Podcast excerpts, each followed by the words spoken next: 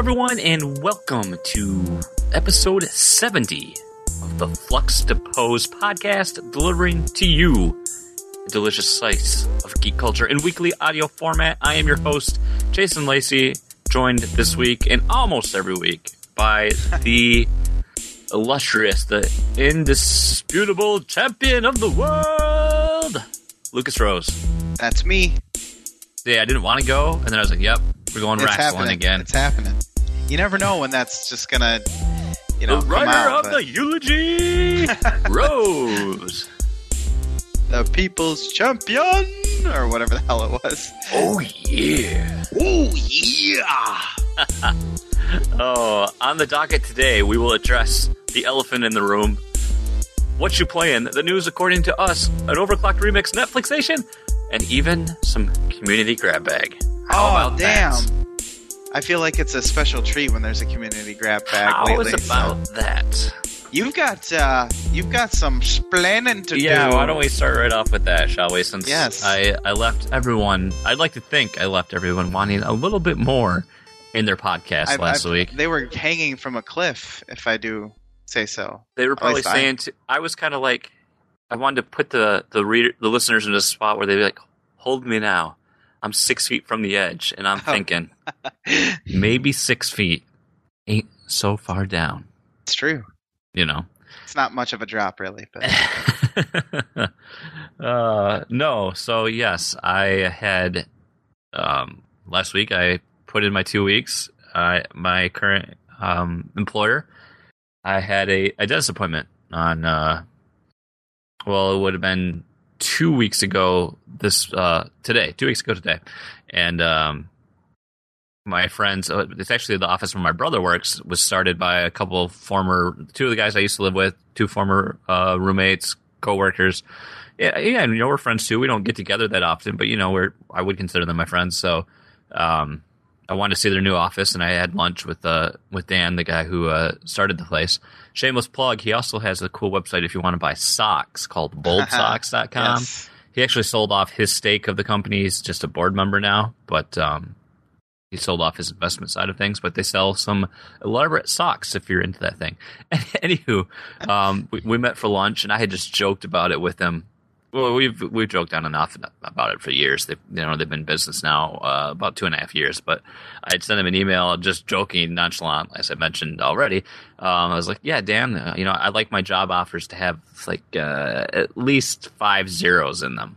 So nice. and, and uh, you know, he's like, okay, and uh, yeah, we went out to lunch, and then sure enough, you know, halfway through the meal, he slides this piece of paper over to me with a number on it and everything else. I was like, oh, holy shit! Um, so we had we had talked about that, and uh, yeah, I, I just completely caught me off guard, and as you know, we kept as the day went on and texting whatever that starting offer number just kept getting bigger and bigger. I was like, oh, all right, I like this.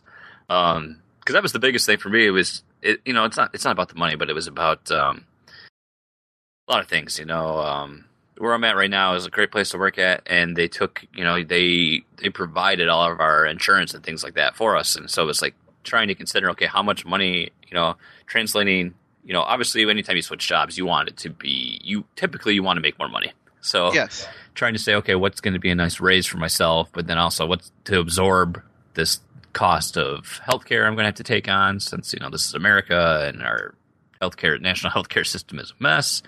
Well, and you were telling me you didn't have a lot of room to grow, and at at your It- current spot exactly. right and, that, and that's really what it came down to is, you know, I got the, I got the money to where I felt comfortable making this. And then, yeah, that was what it came down to. Like in the department I'm at right now and the way that it's structured, there isn't really anywhere for you to go. You know, there, I, I just ultimately came out and said, you know, three years from now, I would probably be doing the same thing I'm doing now, but I'd be making like 9% more Mhm. because that's how it's structured there. And you know, you- have it after a year, whenever your start date, you have a year in review with your manager.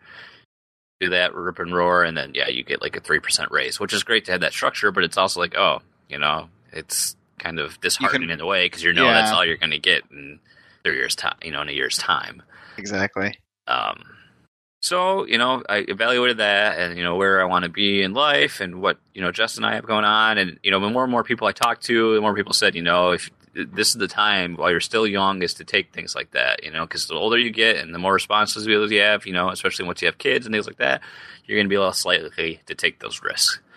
Yeah. So I was like, you know what? Yeah. So I will be going back into logistics, which is what I had done prior to this my job at Adtegrity. Um, I'd done it for five years, and I was more on the customer side. So I would handle um, national customer accounts, take all their orders, get those into the system, schedule pickups and deliveries for those. And with our side of logistics, we were dealing with um, freight shipments um, by you know truckloads by semi across the country. So we would actually we would we're a third party, and we would deal with we would get orders from the customer, and we would actually.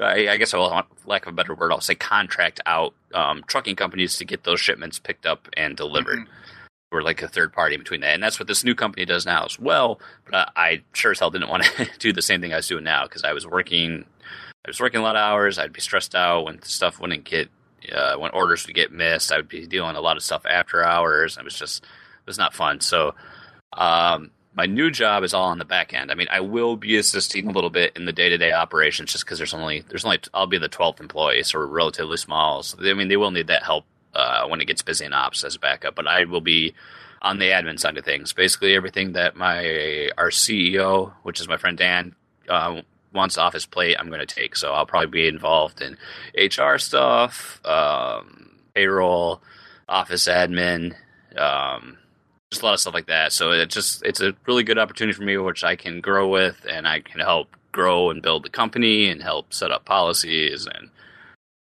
Uh, I mean, thinking about it a little bit. It's a little overwhelming, but it's it's a really good opportunity, and I'm excited for the new challenge. So as of nice. as of tomorrow, uh, Tuesday the 30th will be my last day at Adtegrity. I will be unemployed. Well, technically I will be employed, but I'm not working, so I just like to say I'm unemployed on Wednesday, and I'll actually start there at uh, the new job on Thursday. Now, how much Euro Truck Simulator experience do you need to work there? Uh, you will not need any because my brother works there and he has not played Euro Truck Simulator. So. Oh, okay. Damn it! I was kind of hoping that might get. I, I, would have a leg up if I ever applied. Ah, uh, wow. yeah. Maybe that's okay. Maybe I'll, I'll, maybe they'll make a um the logistics simulator side of things where you don't. God, that'd be a terrible, terrible experience for hey, everyone seen, involved. I'm pretty sure I've seen someone play Construction Simulator or uh, Farmland, like Farming Simulator 2015. So uh, yeah. I wouldn't put it past it. Yeah. Airport Tycoon. Yeah, right. Now, now it's just all the sad part of the job, though, because I've, I've never left. I've I've only had like two grown up people jobs. This is my second one, you know, and like the first one I was burned out on and sick of, so it was like leaving it was a great thing. But you know, this yeah. is the first time I've left a job I've been you know happy with. It's like today, we my department took me out. Like my at the last job when people left, it was like get them out the door. You don't celebrate. You don't really thank them for being there. This this company is completely different, and um, yeah, like they don't depart- begrudge you for leaving. exactly. uh, my department took me out to lunch today at like a hibachi uh, grill type thing. They had a cake there for me as well that said you're wow. dead to us. Uh, That's awesome. everyone had signed a going away card, and then um, everyone like I I met with our HR guy today, and he was really open to, it and he said, you know, if I ever had any questions about things or whatever, wanted to meet for lunch, something like that, his you know, just contact him. Because um, there were some guys that had worked, a guy that had was his last week was my first week on the job, and he had actually left and started a company with his friend, uh, some of his friends and stuff too. Started their own business, and like, um, my HR HR guy basically helped them get their own employee handbook and things like that set up. So it's really cool that they're you know willing to be a resource like that, and it's just like wow, mm-hmm. you know, this is why you don't burn bridges because you know things like this happen. So yeah, it's just been a, a great company, and it, it, tomorrow will be a sad day because you know it's.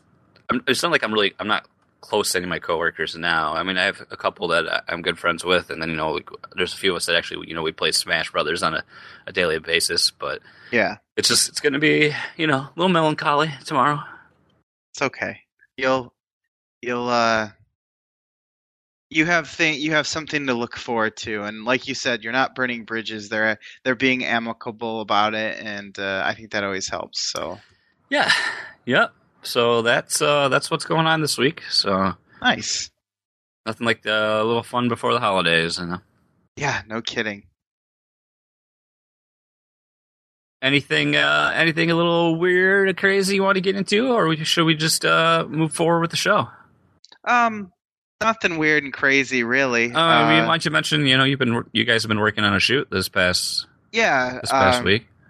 We've been um, working on a, a, a documentary that is um, we're actually producing it ourselves through True True Myth Media, and um, so Mike's kind of producing, directing, and uh, it's about a woman uh, uh, here locally in Michigan who is struggling with uh, multiple sclerosis, and uh, she was afflicted by it fairly young, and so she um, um, was she was married, and when it first kind of started progressing, uh, her husband would take care of her, but um, once it kind of progressed to the point where she needed some serious like medical care and, and whatnot. Um, mm-hmm.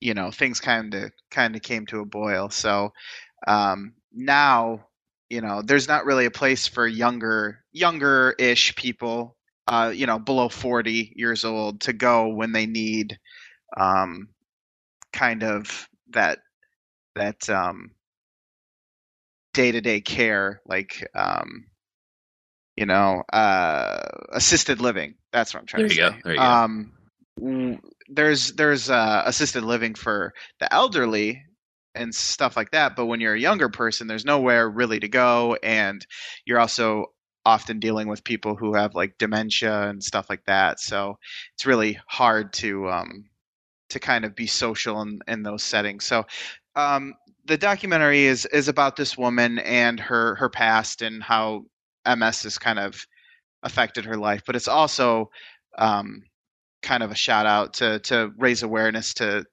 to um, that kind of that kind of thing, and um, maybe one day be able to make a um, a place for for people who are for the younger generations who are afflicted by by those um, those uh, types of diseases. So yeah, so we're, we uh, we had five shooting days, and uh, we have uh, five more, I think, in July. So it'll be a while yet before the, the final product is is now, completed. How will this be released?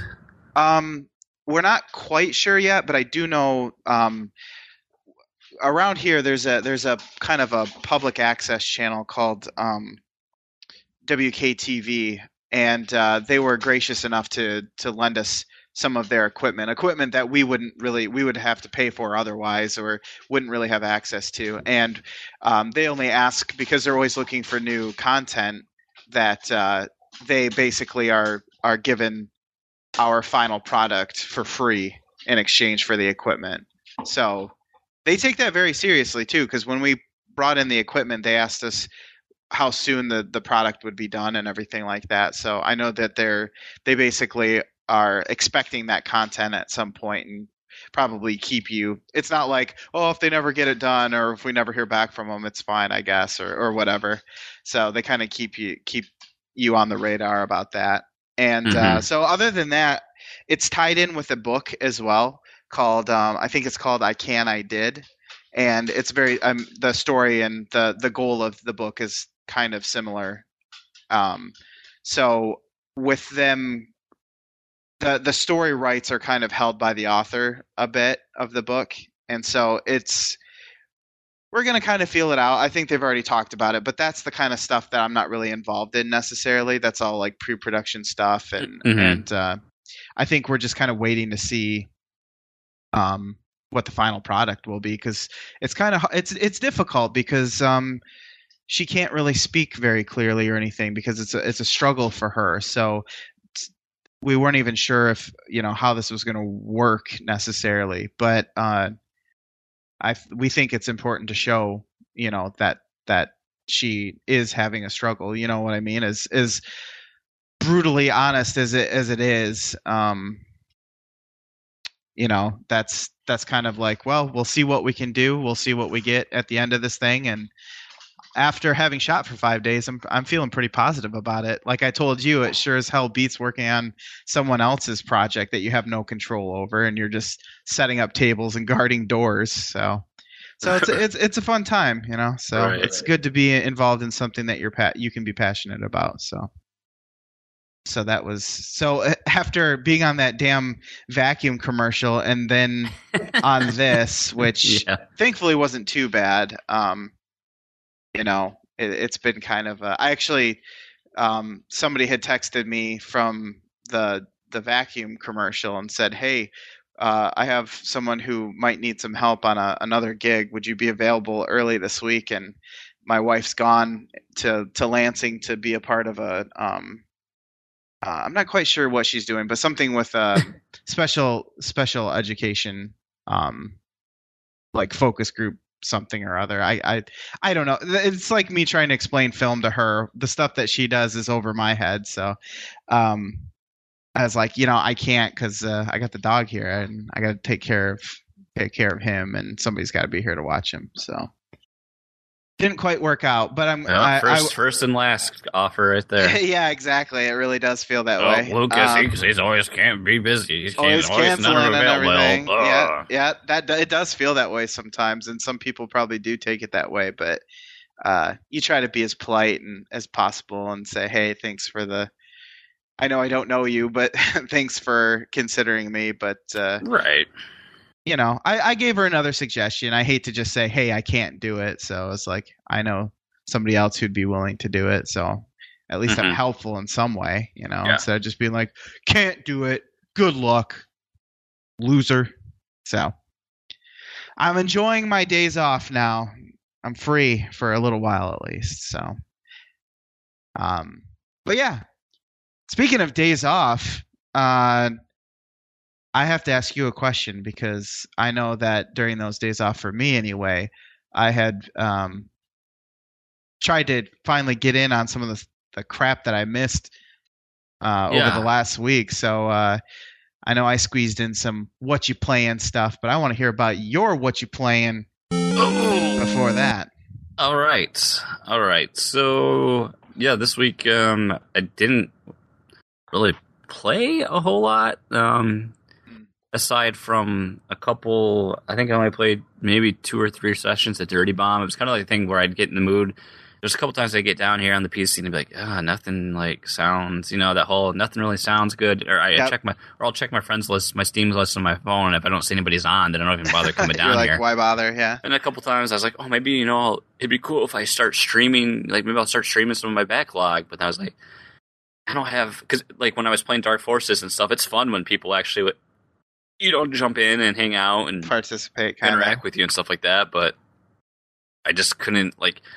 I know that the, I want to finish Wolfenstein first. I just wasn't in the meat before I you know do anything else in the backlog, and I just wasn't in the mood for that. So I, I mean, I did play Dirty Bomb a couple times, and then I started playing uh, the single player portion more of Splatoon, and I'm on mm. the I'm in the last. Uh, there's like the last section of six levels, and I'll have the final boss, I believe, and then I'll have that actually finished. Um, because since I've played it, I think they've released um, like a couple more maps, a bunch of weapons. Um, mm-hmm. That's only in the online portion, but uh, yeah, because I, I, was I wanted to jump in the online portion, but you know start playing that, but I hadn't played in a while, so I was like, oh, let's just stick to single player and get you know reacquainted with the the gamepad controls and.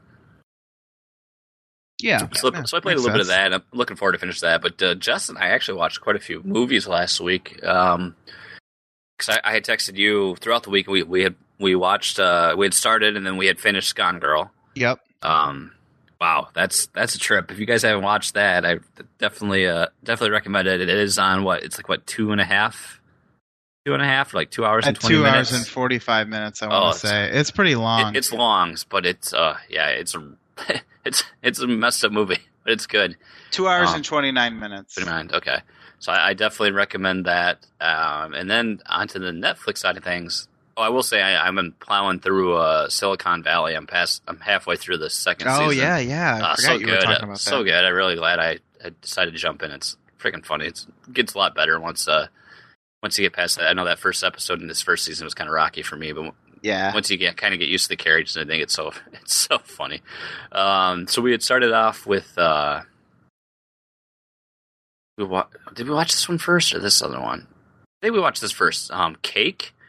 It was uh yeah, I've seen that on my on yeah, my Netflix. Jennifer Aniston, and I remember um, just being upset because she wasn't even nominated for an award for her performance. And I have to say, I'm glad I watched this because if you kind of look back at like all the the rom com she's in, and she kind of she's kind of been typecast in a way. She's always playing like the same the same character in a lot of these. Yeah, yeah. And this is like if you've only seen her in those type of roles, like I have to recommend her what you watching this because it's freaking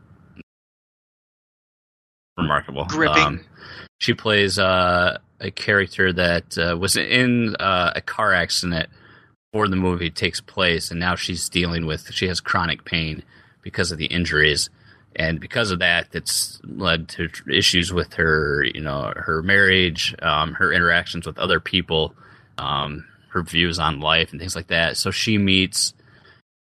Uh, the show of kind of chronicles like how her meeting uh, someone that from that's related to the support group she's in, and kind of her turning her around the path that she's on. I guess I'd say. I mean, we were expecting to be really depressing of a film, but it really wasn't. wasn't didn't feel that way. And like there are there are some comedic moments and some you know laugh out loud funny moments.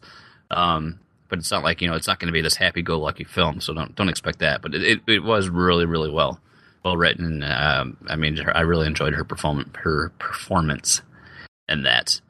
And then we had watched uh, All Good Things with uh, Mr. Ryan Gosling, Ryan ah. Gosling and uh, Kirsten Dunst. Oh yeah, um, that's the one where he's laying in the bed. Yeah, because I've always seen that and you know pop up on Netflix yeah. as well. And yeah. this was uh, this was a little harder to get through.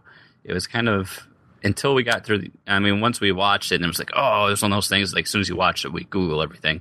I wasn't familiar with um, what it was about prior. Like didn't, I didn't research anything or read up on it. You know, we just watched it, and it started. It was kind of a slow burn. It's just kind of like uh, da da da. But it's about um, it, it's a pretty I don't know, kind of loose uh, interpretation. Kind of, there's a lot of fictional elements in here, but it's about uh, the life of uh, Robert Durst, who you might uh, who's who's come into uh, a lot of uh, news recently because, um, well, he's uh, his family was very uh, wealthy real estate icons in New York, and then he's been a person of interest in a bunch of murders over the okay. years, and um, most recently, he actually was is a six part uh, miniseries that was aired on HBO um, about him called The Jinx, and you know, they were actually you know interviewing him.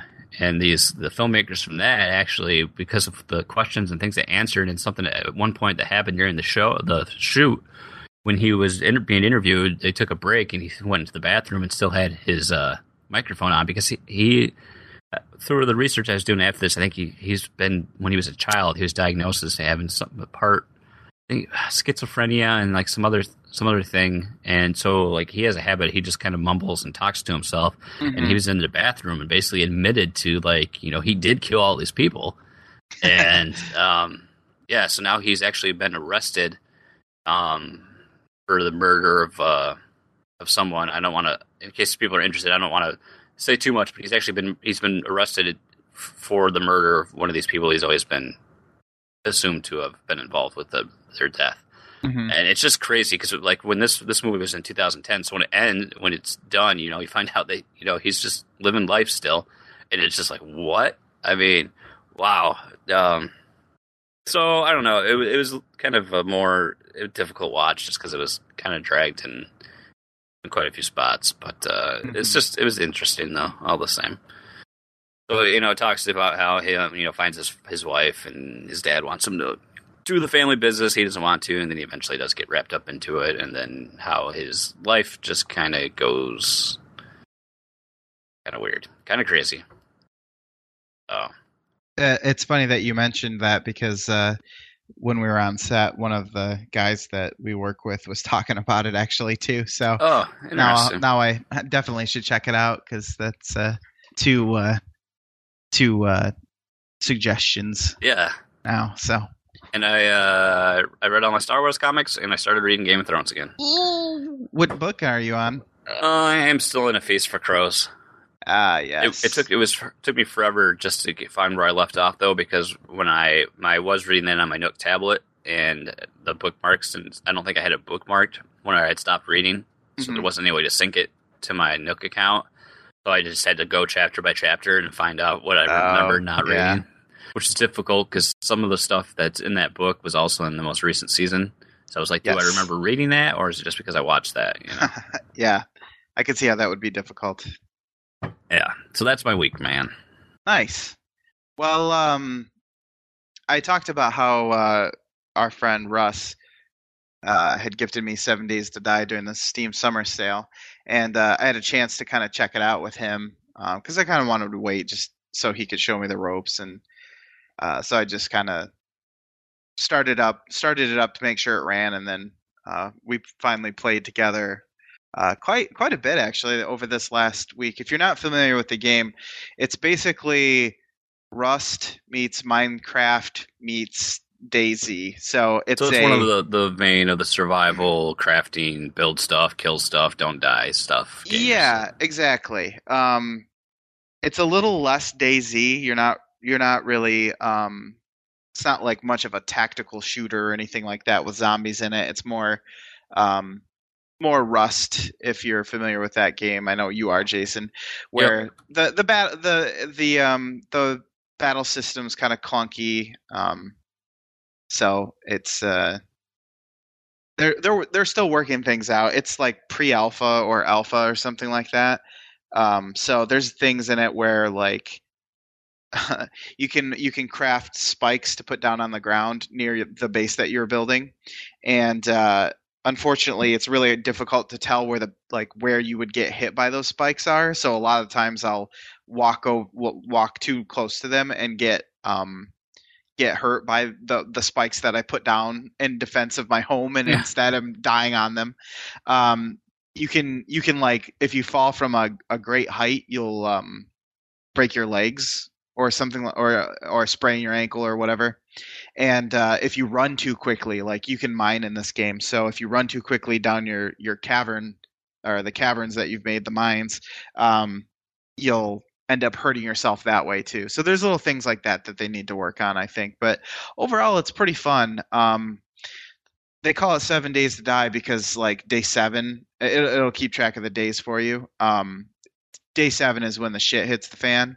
So you'll have like zombie hordes come in that uh, that are attempting to basically get to you as as um, as so, much as so they can. So what happens after day seven? It still continues.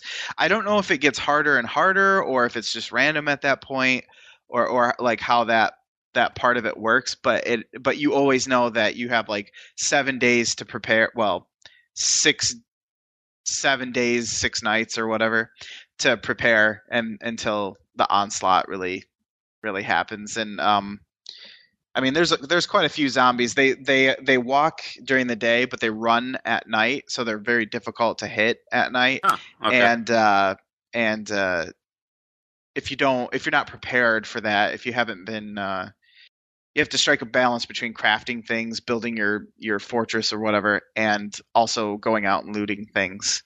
So um, it's pretty fun. It, I I can't imagine like I know Russ has played it a lot by himself and that would be okay but kind of like rust you don't you don't really want to play it by yourself. It's funner when you have other people to more fun excuse me um, to play with other people so uh, we're playing on a private ser- server so we don't just constantly die all the time because some a-hole is running around with the best gun in the game shooting people because he has nothing better to do so um, it's pretty fun. Uh, if you're into like minecraft but with uh, a little extra challenge, then it's uh, it's definitely interesting to uh, to check out. So, but it, again, it is pre-alpha, so not everything works right as intended. Um, and then I had been playing uh, this game before for weeks now, really, but I just wanted to get a little bit farther into it before or further before I started talking about it, just in case I picked it up, played a couple hours of it, and then like set it aside. But uh, Sleeping Dogs um, came oh, out, yeah. I think, 2012 or 13, something like that. Um, that's the kind of GTA clone that's based in Hong Kong, I believe, and um, it's about an undercover cop who's trying to um, kind of break into the the um, triad group known as um, the Red Poles. I think it is. It's like a. It's like a. I, I think I if I understand it correctly, there are more than one like triad group. Um, like there's the the 18k in that game, then there's the Red Poles, uh, or the no the Sun On Yee. I don't know. It, it, gets a little confusing, um, but yeah. it's actually a pretty solid game as far as the story goes. It's really interesting because he he's he kind of knows some of these people from. Uh, he he grew up in Hong Kong and then moved to the United States a little bit for a little bit, and then uh, came back to Hong Kong. So he knows some of these people from childhood, and um, his it's it's the pretty typical like how far undercover will he go? And is he really undercover cop? Like which side is he on? But uh, it's done well. It's done very well. And I, I really like it especially since it's kind of more of a more of uh, the type of the type of culture that i don't really see that often like it's one thing to play grand theft auto and see like the mafia or something like that because that's that's been done a lot and i mean you can see that movies, books, television, whatever. But here, the culture is quite different. It's it's very respect driven and um, and stuff like that. So it's it's pretty cool to see it inside of a, a different context for the the drug or the drug the um um criminal element of everything. Um, the only thing that I don't like about this game is the damn driving physics, dude. Like it's so bad. Uh, it there's something about like the way that the the motorcycles and the cars they're they're plenty fast. They they do okay when you're just trying to navigate traffic, but when you're trying to make like a 90 degree turn, the brakes don't really work the way you you feel like they would. You don't really slide so much as just kind of brake in a straight line and then you can turn. I don't know. It's really hard to describe, but if you've ever played the game, then you would know what I'm talking about. So it's kind of one of those things you need to to experience to be able to to uh, comment on, I guess. But I would still recommend it. It's it's good. It's the um, it's the upgraded version because it's on PC. So if you played it on Xbox or anything like that, it's not the definitive version or whatever. But it, it mm-hmm. still looks good for being uh, fairly old. So working my way through that, about halfway through, maybe a little bit more, and then uh, on the television or movie side of things, I didn't really watch too many movies, but um, my wife and I have been working our way up through the first season of Game of Thrones and have finally finished uh, season five of Game of Thrones. So How'd you like that ending? Let's, uh, yeah, here, if you haven't watched it, this is your spoiler warning, so uh, be warned. Skip ahead wow. if you want it to be ruined for you. Yes, exactly. Dude, I was totally not expecting that ending. Um, yeah, man. There, there's some parts that I kind of felt for were a little drawn out, but yeah, for the watch, and that actually upset me because I'm like, no, it's for you because you don't, you guys don't agree with what he's, what Jon Snow is doing. But uh, after all that shit he goes through to come back and just be betrayed by his, by the people that he was pretty much good to, and and um, I mean, what's that one guy that he named um, First Ranger? I can uh, never yeah, remember his name. I, I can't remember but, his name, but I mean, he didn't. He didn't like him from the start. So. Yeah, and he, I mean, I would have thought he'd at least respect him for the for the fact that you know he was willing to set aside his grudge with him to actually do probably the smart thing as far as experience is concerned. Um, but yeah, that was that was crazy. I was not because I always thought of Jon Snow as like the one thread line that would probably continue throughout the entire show. You know what I mean? Like I kind of expected a lot of the the other things to happen. Um, yeah. Or at least I figured, you know, you can't have all these characters add more and then not have anyone die. But Jon Snow, I thought was the one that would stay throughout, and maybe Arya too. Um, so yeah, I'm anxious to see what happens with Sansa and uh, Theon Greyjoy, because uh, Danette thinks they killed themselves, but I I think that they knew that because they're from there and they've they've experienced some, some winters there. They knew that that particular area built up a lot of snow or something, so they would be okay if they jumped from that height. Um, but who who's to say? And then of course you have the queen Cersei, her walk of shame, which uh, yeah, that was tough to watch. I felt that that was um, I felt that that was a little bit longer than it needed to be. I do understand Yeah. that they were trying to. I mean, they did a good job of alluding to how long it was because she kept looking at the uh, the red keep, and I mean, you could clearly see that she had a long way to go. Yeah. And it it surprised me that she was actually willing to do that scene. Um. Well, interesting enough, that scene was shot with a body double. Oh wow! I, was just- didn't even I- notice. Yeah, I, I just saw it online, and then I read about the actress that actually physically p- played the physical role, and then it's they, they had um, I can't think of the actress's name that uh, plays Cersei off the top of my head, but she had a- they you know shot her as well with she had like a a nude like colored Bodysuit. bodysuit or something on, and then they digitally put her face onto the actress that What a- actually physically walked that. What a pain in the ass to do. Yeah, but I mean, but that's the thing though. Would you you you wouldn't have known? I mean, that's how well it was done. Lena Headley or There Headey. you go. Lena, Lena. That, that's how. I mean, pretty, Yeah, pretty well, cool though. yeah, I mean that's. uh that, I guess that's how they have got away with now it. you then. have zombie of the mountain. yeah, no kidding, Frankenstein. Well, Yeah. Frankenstein's monster. So it's interesting what you know what they did with in that too, because I mean, um, you assume doesn't show it, but you can assume Brienne had kills Stannis. Yep, yep, that's Um, You know, Jon Snow's dies. Yeah, Um, who else dies in that? Uh, in that episode. Um, I, I, I had to find it. I, it's, it's horrible. Trant. It's horrible, but when Theon pushes that girl off the wall, oh, when yeah. she when I find it funny when she hits though. She's like, oh. I'm glad he pushed her over because she was a dumb hooker. So.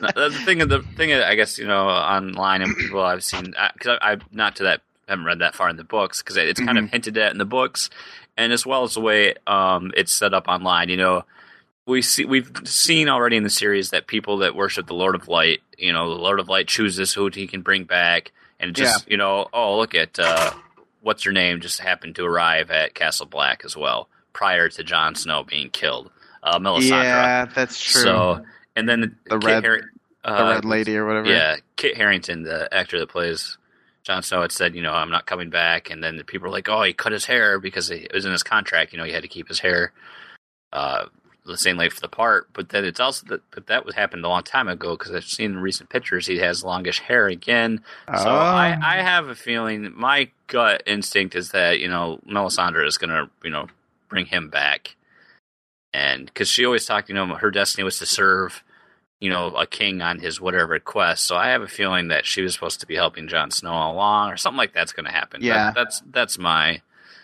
my guess for that series. Screw her, man. Everything she touches turns to shit. So Well, don't burn your kids. I mean, yeah, no kidding. That was horrible. That scene and the scene with Meryn Trant where his desires are are Oh revealed. gosh, Those yeah. were way worse to me than what happened to Sansa. Like what happened to Sansa was bad from like no matter what, but as far as like me having to watch it goes, I feel like those other two scenes affected me way more because I, I think at some at some point I kind of got used to Sans, uh, Sansa being just treated like shit, so it didn't really surprise me that much. She's had a, like a horrible time ever since this all started, but uh, Yeah. yeah, those other things, I was just like, oh my god, or even the way that Meryn Trant died was just like, holy shit! It kind of reminded me of in Breaking Bad, if uh, you remember this the episode where I they do all the- Breaking Bad. Okay. It, well, it won't be uh it won't be a spoiler, but there's a prison scene where um they kind of do a lot of killings at the same time and it looks about as real as you could possibly get and it, it kind of makes you sick. You're just like, "Oh, that's a little too realistic for me." Cuz like most most movies, they do it really slow and deliberately because either they have to do it for an effect or the weapon could really hurt somebody. It's still fake, but it could hurt or something like that. But with Meryn Trant being stabbed, it was like fast and and just gross looking and way too real. So, but uh, yeah, those ones affected me a little bit more than than uh, the the controversial virtual scene or even her even Cersei's walk. You know, I was just like those to me were a little worse than than anything or than the other thing. So shame, shame, God. shame. So that's what I did, man. I, I, I, I didn't really get into much else. So um, that's all I got for what you playing. So concludes. So concludes. All right, fair enough. Well, let's uh let's move along. Um also of note, well, we'll just go into the news and I'll mention this. So let's do it. To the news. All right, so let, us go up. Uh, most notable thing I heard probably this week. Yeah, uh, boy, Bat- Batman Arkham Knight was broken on the PC. Um, and it was kind of across the board. I guess you know some people could play it, some people, but most for the most part, people had a lot of issues. Uh, I'd say the most was what it was. The game was locked, capped at 30 frames per second. Yep. And the only way you could get around, I mean, you could get around that, but you had to edit the INI files, and who wants to mess with that crap? Yeah. And then just horrible performance. The game wasn't optimized. High end PCs ran the game like crap. A lot of crashes. I watched um the uh, Jim Sterling, uh, who does the Jimquisition uh, yep. Uh, videos. He played it, and uh, he's got a pretty high end rig, from what I understand. And it it would play okay, but like if he was in the Batmobile or anything like that, it would like you would watch it just freeze momentarily every Wow. You know, so often and like to the point where it would ruin your enjoyment of the game. So it's kind of unbelievable that I mean, Rocksteady is a pretty uh I mean, look at Arkham Asylum and um they did the second one too, right? Arkham City? Yeah. Yeah, Rocksteady, uh, Rocksteady's done them, done them all except Origins. That was yeah, that was someone else. So they have a pretty solid reputation, and then this comes along, and even well, I. The thing to remember, though, too, and that's what the point is, I think, of this is that Rocksteady didn't handle the PC port. Oh. That was sent out to a, a partner studio to actually. Well, there's your problem. Well, there's your problem. See here. And to and that's the thing. And now, now Rocksteady has set, accepted full responsibility, and they're dedicated to fixing this. Um, I think one of the first patches actually came out this week. Um, mm-hmm. so it's it's kind of interesting with uh with like the Steam refunds, and then I even uh like Green Man Gaming was going to offer refunds too if the, the, first patches didn't fix the the game, but yeah. Um, well, they were Warner Brothers was even saying like, you know, feel free to to do Steam re- or Steam refund if you feel yeah, like and then, you and need to. The fact that the game was even pulled from Steam, you know, it was stopped being the PC version was that's like, sales were being st- that's held incredible.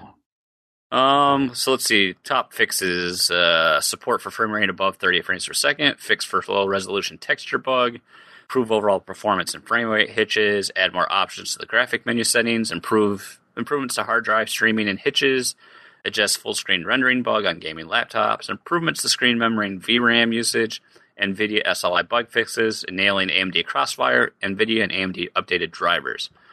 Um, so that's the thing is that like I had a pretty good conversation going with uh, RoboPig and um, about this, and it's like you know, uh, as a developer, you know, is is you know, why would you, are you going to be more have to put more time into a, a, console version of a game where on PC you have to deal with you know your game might just get pirated anyway, and yeah. you know uh, I don't I don't want to get into all that, but it's just like you know it's it's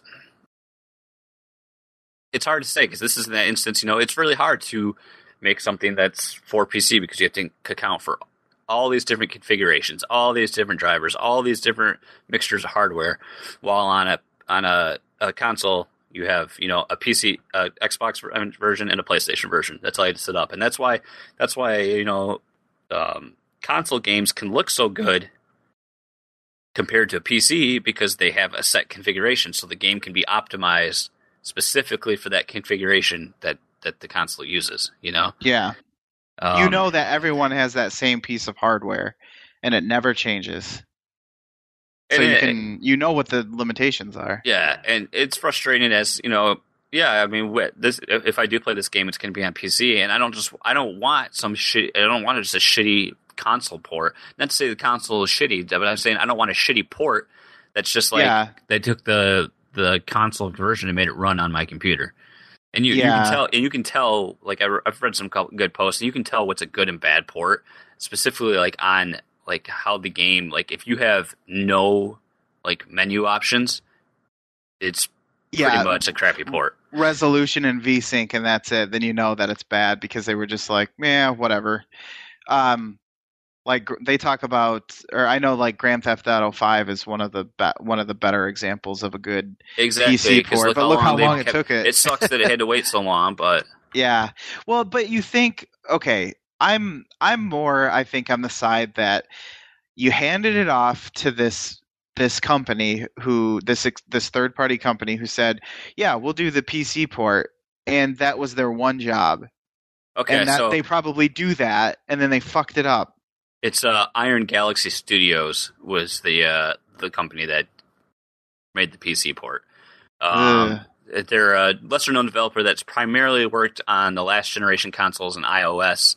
Um, they worked on Destiny for the PS3, PS Vita version of Borderlands 2, and then helped out on the uh, development of Batman Arkham Origins, which also suffered heavily on the PC at launch. Borderlands 2. But so the, thing oh, is, they did the Borderlands 2 PlayStation Vita thing too. so And I you know, know, that had that that had problems too. And the thing is, too, you know, I don't know if you can really blame the devs though, because is it so much that the you know your, the publishers are saying we need this out at such and such time, and they're not willing to risk delaying it. Say no, this we have to hit this deadline, you know. So I don't know how much you can really fault the devs too. 'cause maybe Should have they're delayed giving- it. That's my look how bad that I mean that's really bad press for them. They're Yeah. handling it somewhat well, surprisingly. But And I, I'd say this is like the best thing that can happen right now because the failure of this is should help change the future of it. But do you, I, think, I would think you're going to have to see more and more cases where PC ports are going to get delayed because, you know, I'd hate to see releases of all versions get delayed because they're just the PC. But if that's going to mm-hmm. be if if the proper time and manpower is not dedicated to having a proper launch, you know, yeah, that's true.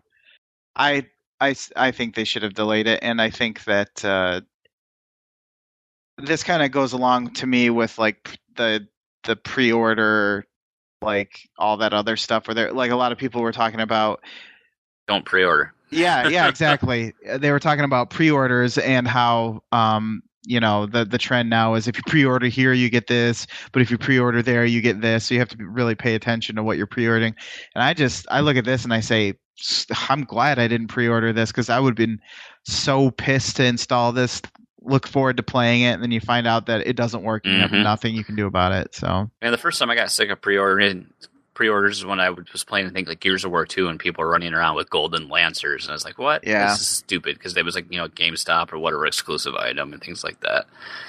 So this this uh, it's a developing story. I mean, it's going to get fixed, and this looks like it directly translates into this other article you have here. What is this? League of Patriots. supreme league of patriots i have no idea what it is So this developer, let's see, indie developer Noel Bull Intentions feels so badly for people who bought Batman Arkham Knight on PC that's offering to get them the first season of Supreme League of Patriots at no charge. Um, what the hell is Supreme League of Patriots? um That doesn't really. the article doesn't really say anything. So let's look. Supreme League. I'm googling here. Oh, Uh, I found the Steam thing. Don your cape and mask and join the Supreme League of Patriots in this hilarious and irreverent superhero comedy adventure. Uh, so it's a So point it's and a- click oh, adventure okay. that does take its comedy very seriously indeed. Oh yeah, yeah. It looks very um, telltale-ish, not in the art style, but at least in the like kind of the setups, the backgrounds, the, the interface. Huh. I've never heard of this game. no, Well, I think I might know why. there might be a reason why. Seventy-two percent of the twenty-five user reviews for this game are positive, according to Steam. Hmm. Um, but yeah, they said all you have to do is provide uh, proof of purchase of Batman, and they will uh, they will give you a copy of the first season for free by June thirtieth. So hmm. hey, I mean, I give you something to do until they patch and fix Batman, I guess, right? yeah, yeah, right.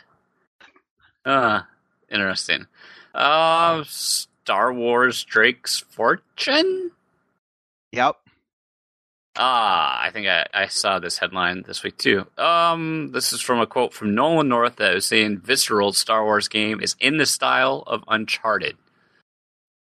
Yes. Um, and I also read that it, um, I read something a similar headline that said it was similar, or it would it, it was in the same vein of thirteen thirteen. Yep, yep, it's in here as well. That's in that as well. Yeah. Um, along so the same lines as he says. Okay.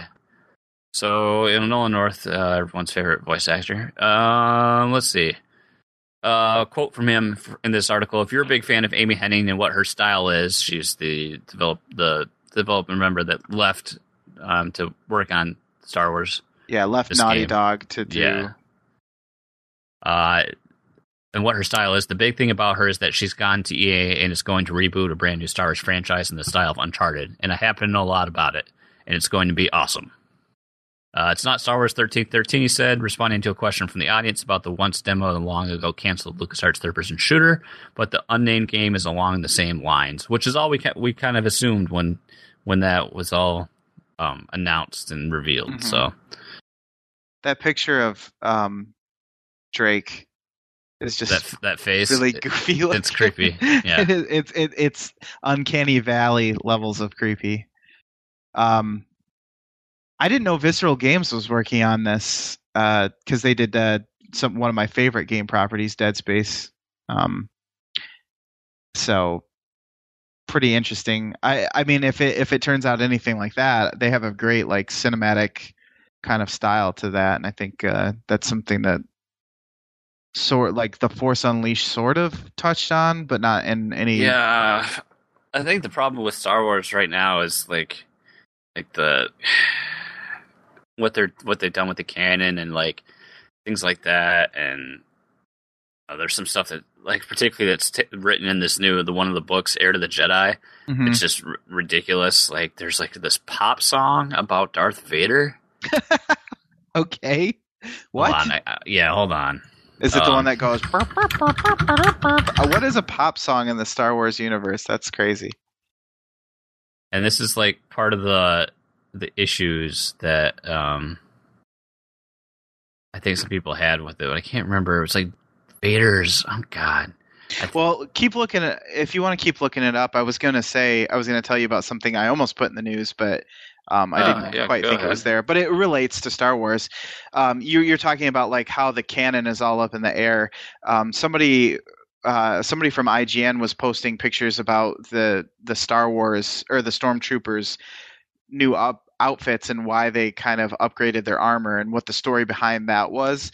And uh, well, they were kind God, of people are pissed off about that. Hello, as the look at the, the changes in, the, in our United States military in ten years. Yeah, no kidding. I mean, you want to be remember, pissed about something? Well, I don't even know how many years take place between the movies. It's, it's longer than that, isn't it? It's like twenty five years or something yeah. like that. Yeah, so, so you would think. Well, and they were their point was that the empire doesn't really exist anymore and there's this um what is it the first order or whatever? Yeah. Um and so yep. they kind of they've kind of um i think they explained it as scattered um units of imperial stormtroopers and stuff who've kind of taken up their own banner and and rose to this first order thing. So you would imagine that there would be a um kind of a step up in that time, they would want to come out with something. They would have the chance to come out with something uh, a little bit new and improved, and kind of to fit their new their new um, ideology, I guess. Did you find? Did you find what no, you were looking for? I couldn't for? find it, but I've heard it, talk about it on uh, Rebel Force hey, Radio and stuff recently. But. All I need to know is that there's a Darth Vader pop song, so I'm I'm sold. I need well, this book It's now. along the lines that somebody wrote a song about Darth Vader in the Star Wars universe, and it's just like, come on. That what? is a little silly. I mean, I don't know. I, I guess I would have to know it in context, uh, see what it is in context, because I could see that if it was like, like nowadays, if somebody wrote a song about the pe- the president, that would be big I mean, it, depending on if like what the view was on the president or whatever, that would be news. worthy, right? Like if it was just disparaging the president and talking Yeah. about how horrible he is or, or something like that. So, or reversely, too way too um like into it, like uh, I could see something along those lines of Darth Vader, but you know, if the popular opinion is is that he's a horrible bastard, then that could be problematic for people too. So Oh god. Somehow I stumbled down this YouTube rabbit hole and I'm looking oh at no, from break.com the moves like Jabba. God, I'm sorry. Ja- Jabba, how how Got does the moves like Jabba? how does he have moves at all? He's he he they had to make technology for those freaking worms to be able to even move around the grav sleds or whatever. Oh god, I, I don't know, but I'm closing it out. I'm closing Yeah. out. Should we go on, should we go into the movies and tech TV? Yeah, portion yeah, of the news? yeah. Sure, why not? uh, so it was revealed. Uh, we have a look at the costumes from the set of the new Ghostbusters film. Yes, sir. I can get off the ads. No, they're gonna keep playing. Good lord, so much noise. There, hey, at least now I don't have to feel, you know, now I don't have to feel bad about working in advertisements anymore. You're responsible for all these damn videos Um. I would say those are very similar and yet somewhat different looking than what we've we've come to see. Yeah, I'm just going to comment on just that picture. I'm not going to look at the the video or anything here, yeah, but you know, looks similar enough. I don't know. I've seen I've seen some people that are like, like I think Jess is excited about this because she likes the, some of the actors involved and you know the fact that it's you know a female cast. Mhm. But then I've seen you know people that are like, this is just a way to try to cash in on the franchise, and you know the complete opposite, the outrage of of everything, and you know, I can see it both ways. It's hard for me to be like, like I don't even want to say all female reboot of Ghostbusters. It shouldn't matter. Like, it would seem weird to me to say all male reboot. To you know what I mean? It's like, who cares? It's a reboot of Ghostbusters. Hopefully, it's good. I don't.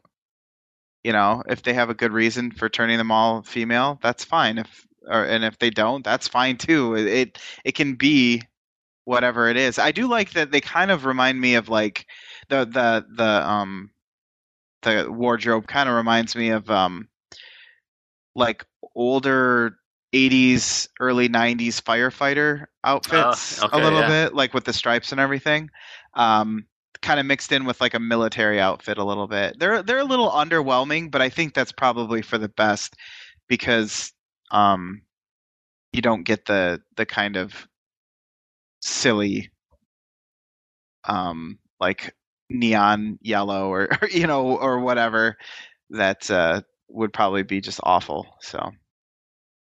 What are those things on the Hmm. bottom next to their boots? I'm trying to figure that out. They look like um, books except for they have something on the side. Do you think that's their oh no, they're probably like gauntlets or something. You know, go on your forearms. uniforms yeah. Oh yeah yeah i can kind of yeah you're right because oh okay that, i see no you're right They, they're either gauntlets or they cover your or they go over your shins. I bet you that's tape because they don't want the the the top the front to be scratched. yeah, So, There you go. but yeah, I think you're right. They're gauntlets because now I can see that one on the the left end and it's very clearly rounded. So, yeah. It's either goes on your forearm or it goes over your shin, yeah.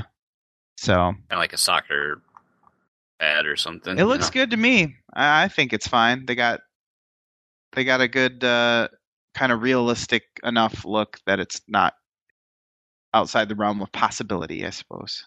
Right, right. So I don't know. But they're women, so I hate it. Yeah, God, yes. Uh, moving on with movies, Guardians of the Galaxy Two has an official title. Um, It's the most underwhelming title ever. Guardians of the Galaxy Volume Two. Yeah, I feel like I knew that already. Uh, So- six kind of captures the whole music theme. You know, uh, Yeah, what was what was the the the the the, the, the, mixtape? What was it called? awesome, awesome, Awesome mix, Mix. volume one, volume one. Yeah, that he, so you know, mom gave him. follows that. I've heard, you know, now the the focus on this movie, it's going to be more emotional than the first one, and this one's going to deal with fathers. Oh God. Well, I better not watch it then. Um, I, f- I just find it amazing the way that they figured out a little bit before he um, announced the name how he how some of these people figured out how many characters were in the the the end of the name because they took the font that had because there was a picture on his on um, James Gunn's uh, Instagram or, or something or um, Twitter account, and he had cut off the script, like the front of the script, so that you could see Guardians of the Galaxy, and that was it. Well, people took that same font and uh, formatted it because the the front of the the um like the cover page of the script is usually format formatted the same way. Um, so they formatted it that way and then filled in how many how many characters they would need to get that spacing. So they knew that it it was um, six characters or letters. So space being a, a character as well. Um, they were able to figure it out, sort of. Still, I still think that it's uh, a little underwhelming, though. Like I, I get it. Like I understand the the the volume two and everything, but I don't know. I should it should have been like uh, re- somebody's revenge or, or you know something like that. Yar's revenge. Yar's revenge. Yeah, exactly. Speaking of Ant Man, I'm gosh, I might see end up seeing that before I see freaking Avengers two at this That's, rate. Just watch them both in the same day. Well, I'm probably gonna go see Avengers. I might as well wait now at this point and see it at the cheap theater. You know, I've That's waited this true. long. That's true. Um, you can have it ruined for you anywhere you go, so it doesn't really matter. Speaking of all these superhero stuff, there was like Olivia Munn had posted on her Instagram, actually just yesterday, of her with doing some sword training. So uh, she's sitting there spinning the katana around. So it definitely looks like she's getting ready for the role of uh, Psylocke, Psylocke. in this new uh, X Men film. That's I wonder cool. if she's going to wear that ridiculous bathing suit that she wears, and or at least that's what it looks like from Why the '90s. And our last piece of news: Suicide Squad therapy. Yeah. So they have a. It's written here from IMDb that they have an onset therapist for the cast because the movie is so dark and twisted. Yep. Just they need some healing. It's true. Hmm. Well, I guess you know after what we. I mean, I can only assume what you know. Going so far into a dark role, what had done to uh, Heath Ledger. I'm assuming that's to help you know yeah that's true sort, sort, of type of thing or? that's true well um this is the same direct david david ayer ayer is the same guy who directed fury and i think i talked about um did i talk about how um they had to fist fight on set the actors I think so oh okay yeah so i watched um i watched a video on uh on youtube i think it was from jimmy kimmel probably, mm-hmm. and uh, he was talking to um, the guy from The Walking Dead who played Shane. Mm-hmm. Uh, who I really need to learn his effing name. Uh, Michael Pena, Jon Bernthal. That's what it is. John Michael Bernthal.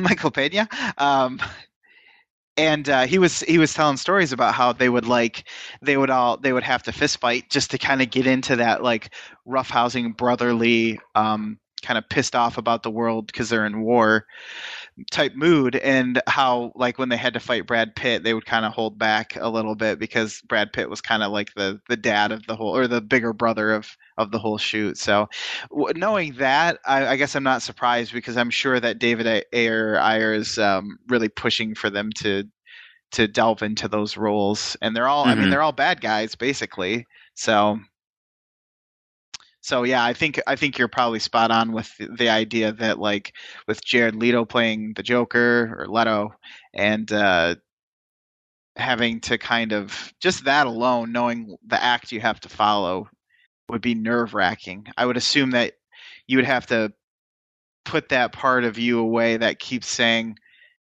"How am I doing? How how how is this gonna how is this gonna go up against you know Heath Ledger's Joker?" You you just have to push that right. away and say, doesn't matter. I'm just going to do the best I can. Right. And people will hate it. People will like it. And it's just like anything else. So. Hmm. So yeah, that's true. So yeah, onset right. therapy. Onset therapy. Well, that concludes the news for today's segment. I did want to add that uh, yes, yeah, Star Wars Battlefront apparently is uh, you son of a bitch. Alpha um, signups and invites were going out last week, and it, it seems kind of like pretty random how you get selected because I've I don't I don't know if it's review. I don't know if it's you're supposed to. I, I tried to find their their agreement, and I don't know if I if it's been sent out or whatever yet. So I don't know what is what is and what isn't breaking that. So that's all we'll say on that. But I, I do know people that have gotten in. And I know people that haven't gotten in, and it just seems like 50-50 whether that works. So you you made a Facebook post at about what 10 a.m. or something that day, 11. Yeah, that when they were open, and then and by the time I got home at like six, it I couldn't even it wouldn't even let me fill out the form. Oh wow! yeah, I, I, was like, try, "What the?" You, you, should try that right now because I was just on that site and I thought it, it was letting me do it. Yeah, it could be that just so many people were pounding the. Yeah, the, I mean, you uh, might as well try it. I mean, it's freaking Star Wars, so I'll, try uh, it now. I'll, I'll update you whether or not it worked after the the wonderful OC remix that we. Oh, there we go. So yeah, the Star Wars will have a pre. We'll have a closed alpha starting on Thursday this week, ending on Monday. So pretty much just over the Fourth of July weekend. So there you have it. That's our news, and now it's time for an overclocked remix. Uh, I did want to go in with like this the Middle East theme of the movie. Yes. Somewhat. I wanted. I was hoping to get like something from like Desert Strike, but that was not even an option. So I went for the next best thing, Banjo Kazooie. Makes sense. Uh, our remix is Walla- Walla- Walla- Wallachian, Wallachian Prince. Uh, our remixer is OA. Maybe Hoa. Um, come, again from the game Banjo Kazooie, which was released in 1998 on the Nintendo 64. Might uh, might know the studio that made that rare, maybe. You know, they made a just, they made a couple things, a, just a couple cool games. Um, this is a remix of Tooty's theme from the game, and as always, this remix is from Overclocked Remix, ocremix.org. So if you like this one and thought, hey, maybe I want to check out some more of this stuff, go over there and maybe somehow tell people there that we sent you, and that'd be cool. I don't know why. I don't know why. Um, but there it is. So let's play this remix, and we'll uh, we'll be back with Netflixation.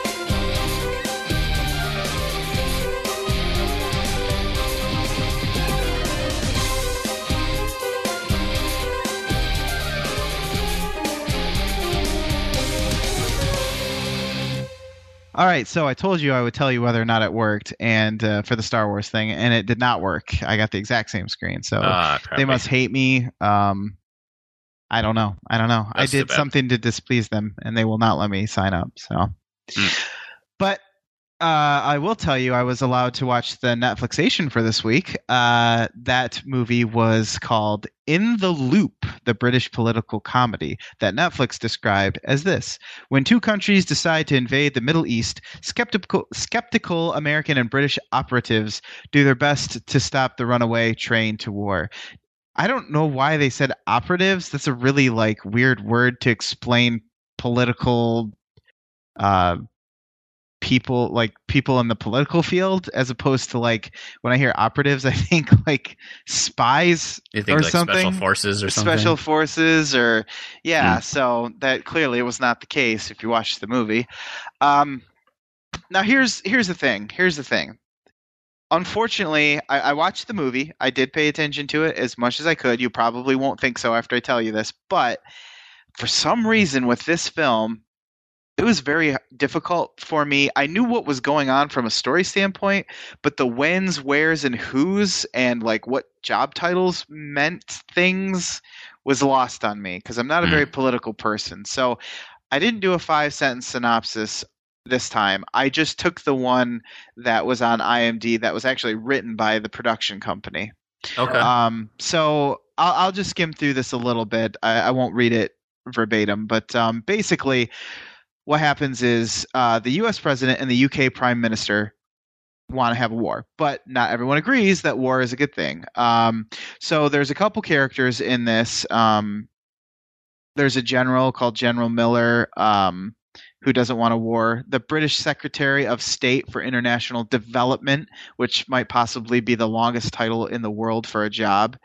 Um, and uh, but what happens is this character uh, he if you uh, listen to the trailer, he basically talks himself into a corner as far as uh, he gets asked a question that he wasn't um, planning on responding to uh, or getting, and um, he kind of takes a stance on the issue without without meaning to. And so this sends everybody into a spiral. They're trying to figure out how they're going to save it, and it keeps going back and forth as to whether or not they're for or against the war. And uh, mm-hmm. they take a couple trips to the U.S. and um, eventually they um, they just kind of end up. Uh, it just kind of resolves itself in a in a in a way that uh, kind of surprised me actually.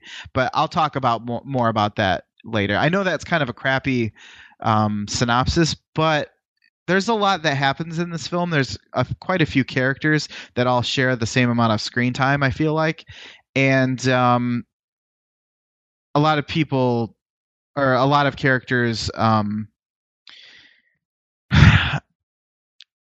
they they kind of I feel like they change sides or they have a different agenda from one scene to the next. I don't know. It's hard to explain.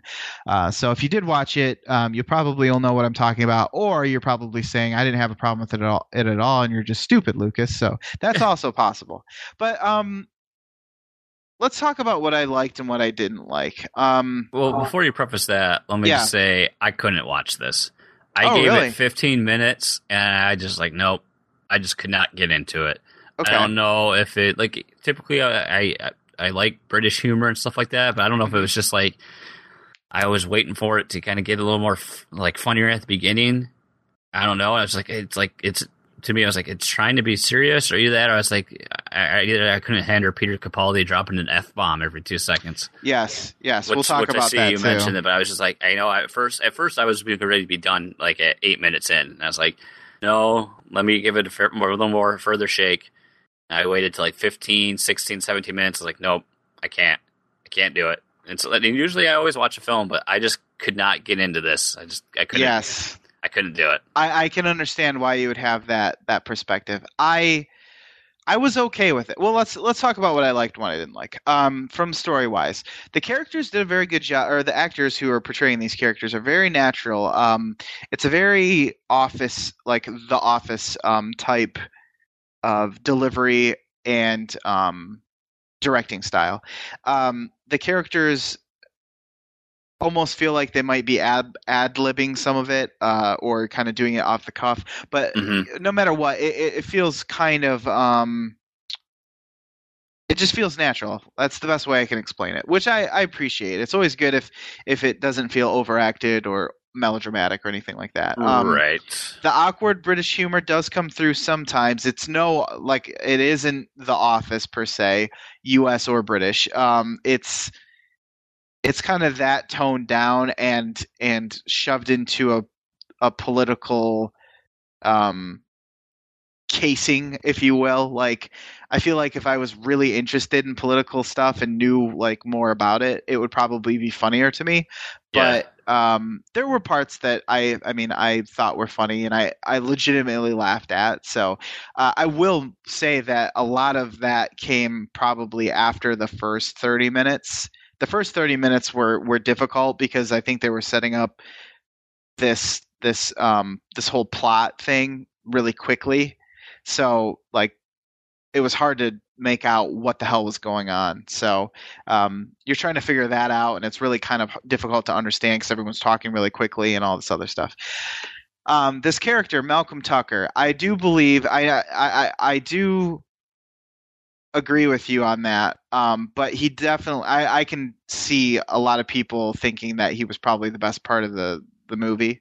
Um, he's the character that has all the swear words and just talks like a filthy sailor. Um, talking about like I'm gonna I'm gonna punch you until you pass out or some some crap like that. Like it doesn't sound funny when I say it, but when he's pissed at people and just randomly or uh, like lick my sweaty balls to some some guy who some American who's like, hey, lay off the swearing, and he's like, why don't you lick my sweaty balls or something weird like that. It like that I can see a lot of people thinking is is funny. It's kind of like that crude humor that uh, that uh, some people really like. And um, along with that, the the Linton character, the the American. Um, I don't know what the hell he does, but uh, he was one of the American guys, and he was he was kind of like the main supporter of going to war. And uh, gosh, that dude was like the most assholiest guy I've ever seen. He portrayed him so well that it made me kind of uncomfortable because I've like I've seen people treated that way or I've seen like I've heard of people treated that way and like he does this to like a T. Just the way that he like there'll be um, these characters who are kind of vying for his attention because they're they're low on the totem pole, and he'll be trying to talk to th- this character will be trying to talk to that to Mr. Linton or whatever, mm-hmm. and uh, he has a way of deflecting people that is just so assholey that you're just like I'm I'm left still yammering and looking like an idiot while you just clearly deflected everything that I'm saying. And why am I still talking? Oh dear God, I'm going to go in the bathroom and kill myself. You know what I mean? So uh, that that was really enjoyable. It wasn't particularly hilarious or anything, but it, it was just nice. It was just really well portrayed. Um, out of this entire movie, the one thing that I think I enjoyed the most, and the the one thing that I think I took away from this film, and I don't know if they intended this as much as as it turned out this way. I would hope so. Um, is the Simon Foster? He's kind of the the the main character, even though, like I said, they all kind of share screen time. Um, he's the the one with the extremely long British Secretary of State for International Development.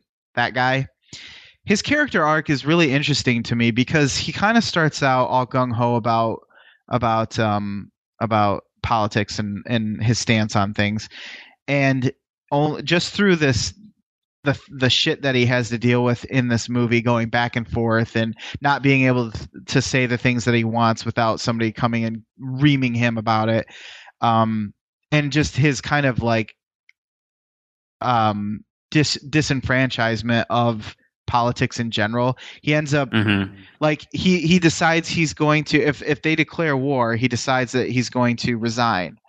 And they made it so he can't even resign if he wants to. He ends up getting fired. So he can't even make a political statement by quitting his job. So he re- I mean he realizes just how like controlled he is. And uh he basically goes back and does like when he's not when he wasn't enjoying that 15 minutes of fame or like 15 minutes of spotlight um, where he was invited into these these um, meetings and everything. He goes back and deals with things like um, there's a government wall that was put up to to sanction off a residential zone to a commercial zone or something like that or an, an industrial zone. And this wall is like falling in in in um, disrepair. And he has to deal with shit like that apparently or backed up sewer pipes and stuff like that. So he goes back to doing that because he can't quit to make a statement so he might as well just keep his job. Um, or at least that's what i think that what i think happens because he goes back to his shitty office in Nowheresville. So I think out of anything, that was like my takeaway from this film was just his his um whole experience in the real like the big the the being a big fish in a small pond or a small fish in a big pond or whatever the whatever okay. the hell it is. So yeah, uh, it it really takes a long time to get there for that, but uh, it was a it was a pretty nice payoff for something that seemed kind of all over the place. Um, it's filmed in the documentary style. Uh, it's very office like in that it does like those those um, zoom ins and and it's handheld and makes it feel like it's really occurring in front of you or whatever. So it was done well from from that standpoint. That's if that's what they were going for. Mm-hmm. Um, let's talk about what I disliked. Like I said, hard to follow. Um, not only because I just don't know politics very well, and uh, I especially don't know British politics.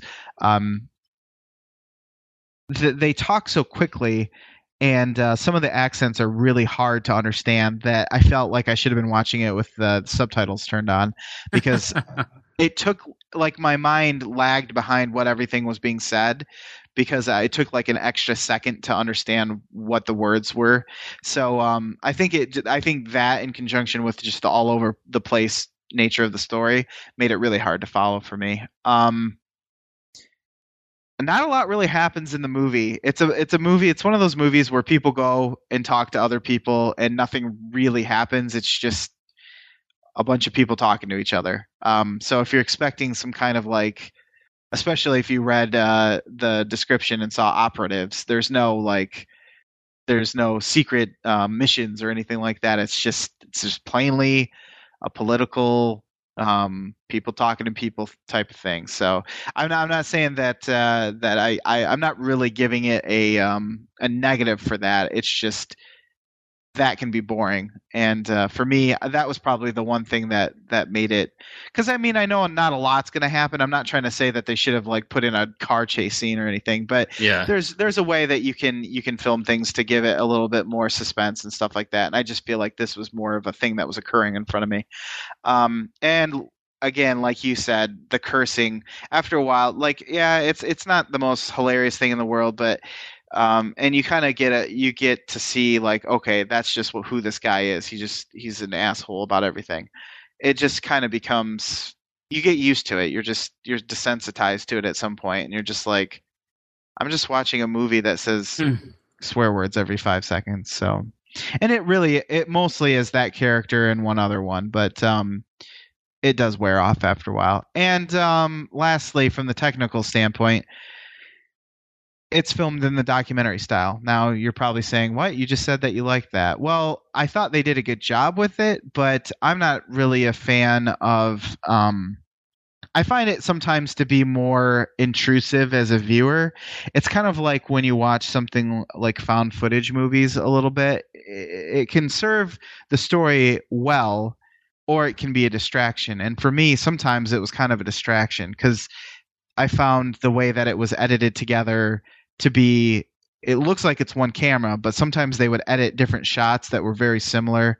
So I don't know. I just I wasn't a huge fan of it in this, and um, I can see why they did it for this because it kind of goes along with the energy that is brought through the performances. But it wasn't exactly my my. It's not my favorite style anyway. So um, I found it to be slightly distracting in this movie. Um, but overall, of course, we have to ask: Was it entertaining? And I would say, for somebody who doesn't really necessarily enjoy political movies or in, or politically based um, stories, I thought it was all right. It was entertaining enough for me to to watch all of it. I, I the same can't be said for you, Jason, but that's okay. No, that's no, it cannot be. We don't all have to like the same things. It's okay. So. Um, Uh, Netflix's guess for me was a four. Pretty lofty, I thought, considering I don't think I've really watched many um, British political comedies, but uh, so I don't know where they got that from. But uh, um, what did it? What did it? What what did it have for you? I don't remember what you said. Um, you had said last week. Hold on, I had Netflix open, but I Oh my it. god! um, it has a four as well. Oh wow, yeah. So, um, that's kind of surprising then too as well. So, um, well, I'll tell you what, my star rating, I thought it was okay. Um, I didn't hate it. Uh, it did make me laugh a few times, and I can appreciate that. So I'm gonna go with a solid 3.5. I thought it was better than some of the stuff that I've watched on Netflix, but um, not necessarily my cup of tea. But well made, so worth watching if you if you are into uh, if you heard the description and that struck your fancy. So, um, what about you, Jason? What did you? Well, I mean, I guess you can't really give it a rating because you didn't watch the whole thing. I think the fact that you didn't watch all of it just speaks for itself. Yeah, I mean, I yeah, exactly. So, I mean, for you, obviously, you couldn't. I guess it would be best to say that you couldn't recommend it. Mm, Yeah, I guess so. We'll go yeah, with that. I mean, if you want to give it a rating, you can give it a rating. That's fine too. Uh, negative. Okay, okay. Well, um, to to kind of lighten the mood a little bit, um, and also because I don't really get the opportunity to to add these um, types of of films because they're usually produced by companies that don't seem to release their stuff on um, Netflix all that often. I went with a movie that is an animated family feature um, called The Box Trolls. In the town of Cheesebridge, when all good citizens are safe inside, beastly creatures roam the night. Box trolls! Box trolls are monsters! At least, that's what everyone's been told. Welcome to the magical world of the Boxtrolls, where one lucky boy lives happily with his unusual family.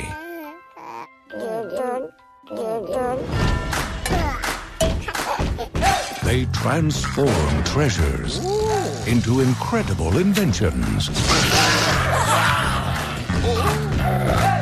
Careful never to be seen Who's there? by human eyes. I want every box troll gone. Let's go!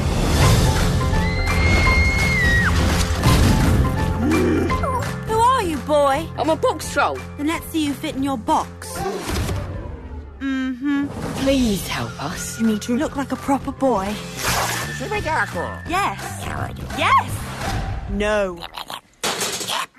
When you meet someone, you must look them in the eye and shake hands. What are you doing? Box troll, come out, come out. No more hiding, right? Right. Oh, I will destroy every last box troll in this town.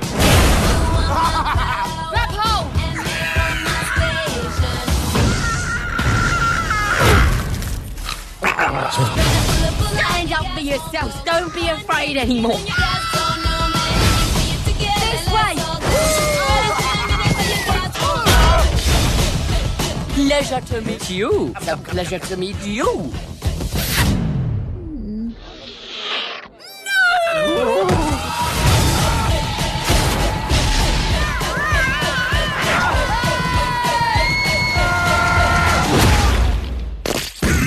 Never seen one do that before. The Boxtrolls. Off with the box.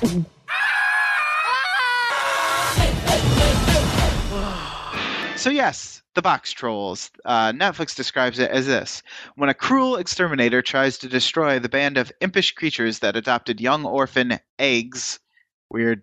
That's his name apparently, or her. Um, he. Oh yeah, he. So him. He and a bold rich girl come to the rescue. You're a rich girl. Um, so you may know Isaac Hempstead Wright, who is um, what's his name from Game of Thrones? Bran. Bran Brandon. Uh, he was also in a movie called The Awakening and Closed Circuit as well. Uh, ben Kingsley, of course, from uh, Iron Man Three, Ender's Game, Shutter Island, just the mo- some of the more recent things. Jared Harris, who uh, he played the bad guy in Sherlock Holmes 2. He was also in Lincoln. Um, you probably know him if you saw him. And if you watch this, well, no, you won't see him because it's animated. You'll hear him though. And uh, d- now here's something interesting. Directed by Graham Annable or Enable Annable.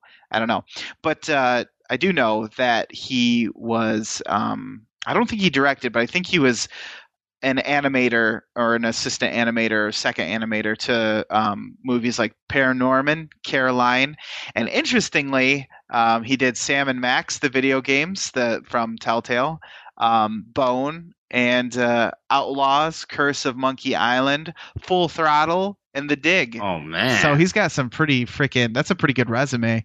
Uh, Bone, you could probably take out of there, but um, the rest, that's that's pretty serious, man. He's been around for a while then. Um, and also, uh, so this is co co-directed by uh, Anthony Stacchi or St- yeah Stacchi, I guess, um, who also kind of the same. I don't think he directed, but he, but he helped with the visual effects of Antz, uh, Aeon Flux, the animated uh, episodes on MTV, and uh, James and the Giant Peach. So uh, that's quite a couple of guys with pretty good pedigrees for for uh, making a movie like this. So I expect good things, good things uh, for this movie. So it better not let me down. Netflix's guess for me is a four.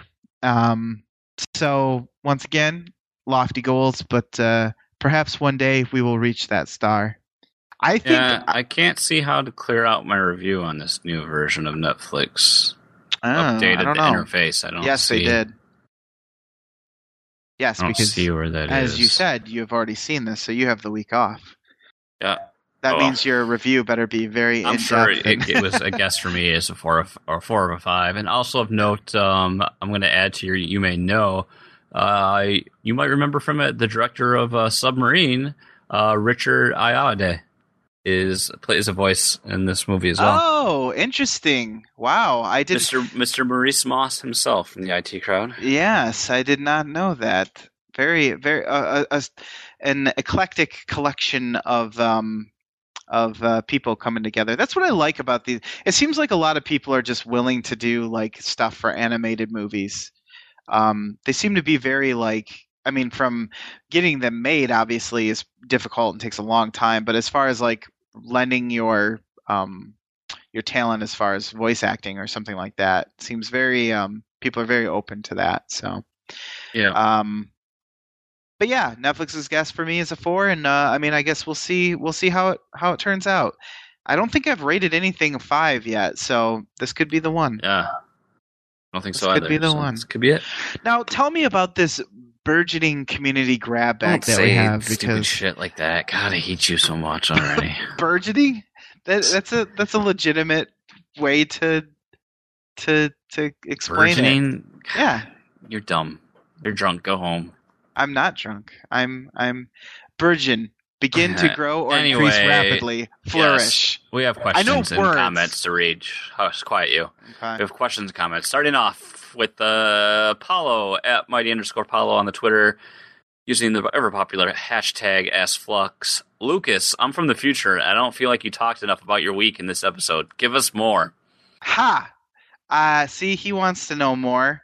Uh, I bet. that wasn't sarcastic at all. I, I clearly didn't want to know more last week. No, you didn't. He made a comment to me, and, and, and he said that Jason, your your clear annoyance was a, was a sharp contrast with Lucas Lucas's. Uh, uh, I don't know what, what he actually used, but the sharp contrast between your opinions made it very, comical.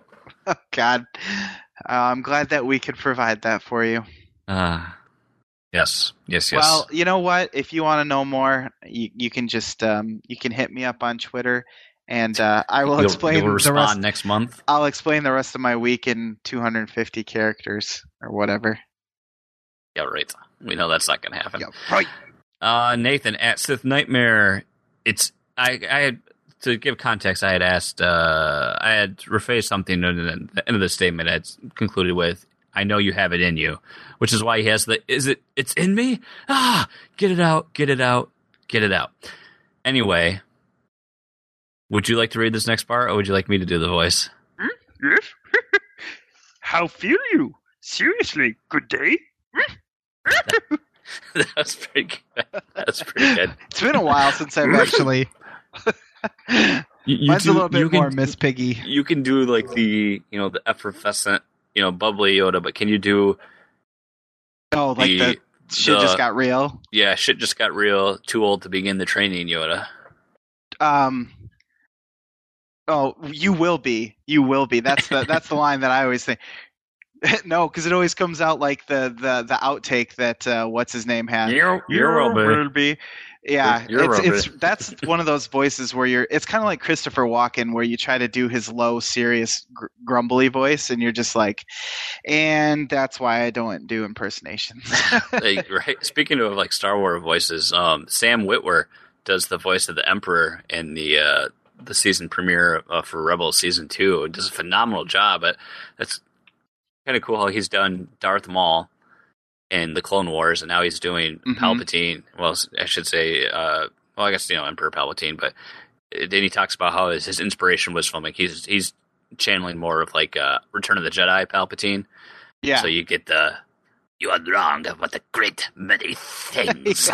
Excellent. That's what I want. I want that to. He also basically became a character because his face was the, um, was basically the guy from Star Wars Force Unleashed. Yeah. So he did that what, too. what I don't. Speaking of Palpatine, the whole thing too is like you know some people have issues with you know they went through and through the special editions and they replaced The when they released this- holograms? yeah they replaced the hologram with the actual with uh, Ian uh, McDermott not Ian McDermott Ian what's his Mc, McKellen? Isn't it I McKellen? think that's right Ian McKellen I think but uh, just the fact Yeah. though, have you no, seen it is what- Ian. Uh, let me look. Have you quick. It is seen what- Ian, it it is McDermott? Okay. Okay. I was thinking like that sounded like another actor. That's why I, I hesitated, threw myself off. But have you seen what the original like the emperor looked like? I mean, he had the chimpanzee eyes. yeah, it just he looks looks fucked up. he and- looked like a and- lump of clay. and he looks, he sounds and looks nothing like in between the two movies. So That is true. I I think that that was one of the things that I am glad they did because I actually never seen originally the other way, or at least I don't remember Oh, seeing it the other way. So, yeah, he looked Um, all fucked up. Back back to actually answer Nathan's question. Uh, is it a good day? How do I feel? I am a little overwhelmed, but most of all, it's a good day. You know, I'm looking forward to a pretty relax, easy day at work tomorrow. Uh, Lucas and I are getting together for a little uh, production meeting, and then uh, yeah. Wednesday I don't have to work, so you know, good time. So, how about you? Me, uh, yeah. I mean, today was kind of the first day I got to relax. I had to wake up and um, return the gear, but uh, that only took about a half hour. So yeah, I'm pretty much um, just kind of enjoying a little time off before the holiday weekend hits. And yeah, I mean, this is kind of our July Fourth episode, isn't it? Uh, when does it? July 4th is uh, Saturday. Yeah, so freedom, America. Freedom! Um, as usual, whenever I put out the call uh, on Twitter for questions, uh, the noise comes back threefold with like 18 questions. So I, I, I rather than doing the, the, the noise the, noise lightning round, I parsed down. Um, to I, originally I only had two, but the last one I had to include. So first off, uh, where do you guys stand on Super Mario Maker? Uh, Slightly to the left. sorry, sorry. That I would be the way to. Paulo would answer that. you and your dad jokes. Um, I initially wasn't too big on it because here's the thing: anytime a game has had any type of like level editor or something like that, I never touch it. Like I think back to Battle Block Theater, for example. I never touched like the the editor in that, or in, Super Smash Brothers. I've never made my own level in Smash Brothers yet. Mhm. Um, and on Mario Maker, I was pretty ho hum on it until the World Championships, and I watched that. It's like, oh, this is awesome. So I, I do, I do plan on picking it up now. I want to play it. I don't know how much I will actually make levels, but I, I am, I am interested in trying to uh, complete deceivingly hard creations that other people have put out there. Yeah, I kind of I kind of look at it along the same kind of lines as um the the PlayStation game that had Sackboy in it. Little Big Um, Planet. Little Big Planet, yeah. Um, I think there's a very specific audience for this, kind of like that speedrunner um, Mario type type audience Mhm. where um, I'd agree. like you said, they'll make really challenging levels for people, and uh, I think there'll be some very talented level creators, and I think there'll be some very talented uh, uh. So, I mean, I think it's great. I, what more can you say? And I, I really thought it was interesting that you can switch between um, kind of the graphical uh, elements of Super Mario Brothers 3 or Super Mario Brothers World uh, on the SNES. So that's kind of cool that you can you can kind of change what whatever the feel you want your level to be kind of on the fly from from what it looked like anyway from the trailer. So uh, I mean, I don't have a Wii U, but I think it would be fun to to try. So There you go. Uh, next question from him. If you can, this is like a really sweet question, so that's why I picked it. Um, if you can travel back in time to one specific day, stay 24 hours, and not alter the future in any way, what would you go to? oh man, See, I don't know. I can't. I haven't decided. I don't know when the specific day would be yet, but I think it'd be really cool to go to Boston in um, Revolutionary Revolutionary War era. Like, probably not quite when we've declared war, but just to sit in and like when the founding fathers were. I don't know. Just experience what the culture was like that time when you had the colonists and were sick of British rule and the you know the talk of rebellion and things like that. I think I don't know. I've never been like uh, like Jess had a t- we, Jess and I were talking the other day like because we are talking about wasn't it about the was it when we were talking about the village or we were talking about something you know, like if you ever could Mhm. live oh it's like if you ever, if we ever could live in a different time period like when would you want to live and I was like I don't know I because I was like I don't know if I'd ever like I, I use technology so much in my everyday life and just how for could you survive? not just for like but for work and for personal use it's like i don't know when where i would go back to because it's like if I, if I thought about like the skills i have now like and that's what i'd have to take back with me kind of like a, a question we had asked like paulo had asked us before like i wouldn't thrive in like a you know i, I don't know how to make any like i can make beer but i don't know i know i can't like i'm not a craftsman you know things like that Yeah. so I, I didn't really I didn't have an answer that day, but I think it'd really cool to go back to like the Revolutionary War era and just you know witness some of that. witness history. Yeah. Nice. Um, Ooh, go go to uh go to Texas and see the JFK assassination and see see where that shot actually came from. you don't need to. You can just play that Oh, game. play that game, that's right. Yeah, yeah. um, so I'm about to I'm about to bring things down to a really serious note here. Uh, is the first thing that popped in my head. If you don't know me, or if you don't know this about me, you don't know me very well. Oh, I know um, where you're going with this already. I think. Yeah, I'm pretty sure you do. Um, my dad passed away when I was 12 or 13, very unexpectedly, and uh, I would probably go to the day before that happened, and um, knowing what I know now, obviously, um, and probably just do things a little bit differently. I was kind of a little shit when I was younger, so um, kind of took a lot for granted that I probably wouldn't now. So I would probably go back to that day.